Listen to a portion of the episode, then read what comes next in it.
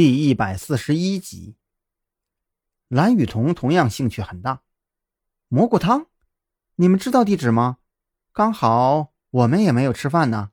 等一下，直接开车过去看一下。这个简单，地址啊就在出了小区以后向右转，大概八百多米吧。你们在右侧应该就能看到一家审计蘑菇汤，招牌很大，是红色的，很容易找的。喏，我这里啊。还有电话，你们要是找不到的话，直接打给饭馆，或者打给我也行。小李说着，就对蓝雨桐念出了一串电话号码。他们两个到楼下的时候，刚好看到一个外卖小哥提着两罐汤，还有几个馒头。张扬看了以后，都觉得有点少。赵军先问道：“你们就只吃这个呀？也不弄点菜吗？”这蘑菇汤啊，就是菜。西安那边不就有羊肉泡馍吗？嘿嘿，这个蘑菇汤泡馍的味道啊，也不错的。说着，小李就从那外卖小哥的手里接过了自己的外卖，好像是为了证实自己说的那些话，把其中一份放到了地上，顺手打开了其中的一罐汤。仅仅一瞬间，张扬就闻到了一股沁人心脾的香味，甚至。还下意识地吞了一下口水，他顺便瞥了一眼，那蘑菇汤清澄澄的，里面蘑菇的数量不多，但种类却是不少，每一种蘑菇汤的数量不超过两片。这么香的汤，秘诀一定在汤底里吧？蓝雨桐凑过去看了一眼，紧接着就退了回来。好了，地址我们记下了，你也上去吧，等下凉了呀。就不好喝了。好的，小李与众人告别之后，就匆匆离去，似乎迫不及待的想要享受这碗等了很久的蘑菇汤。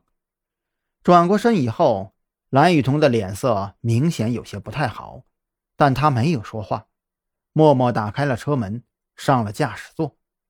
赵俊也是在上车以后，才悠悠的说出一句话来：“这个香味。”几年前我好像闻过，可是到底是在哪儿呢？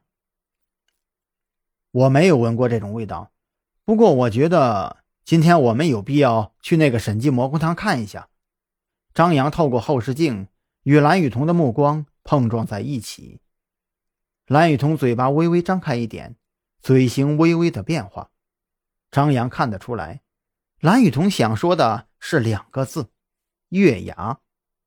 其实刚才那一瞬间，张扬也隐隐看到那飘香的蘑菇汤里面飘着一些油花。那一瞬间，毕竟汤上面飘着很多的热气，他也不敢太确定自己的判断。就像不久前赵军那个意味深长的笑容想要表达的意思一样，以前的张扬。非常相信自己的双眼，看到了什么，他就会相信什么。在一个案发现场，如果他进去走了一圈，什么也没有发现，那对他来说简直是天方夜谭。可是现在，他渐渐习惯了这种状况。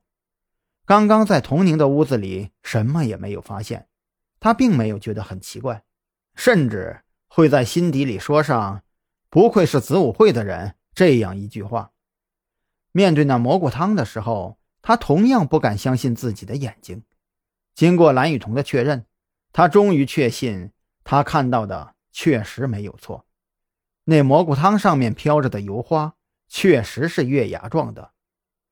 这天底下有一种生物的油脂，煮熟以后飘在水面上，不像其他油脂那样是一个圆形或者是一个花瓣状。那种油脂飘在水面上。一般会先从内部分散，形成一个圆环的形状，轻轻那么一震，油花散开，就变成了月牙的模样。而这个就是月牙汤，也就是传说中的人肉汤。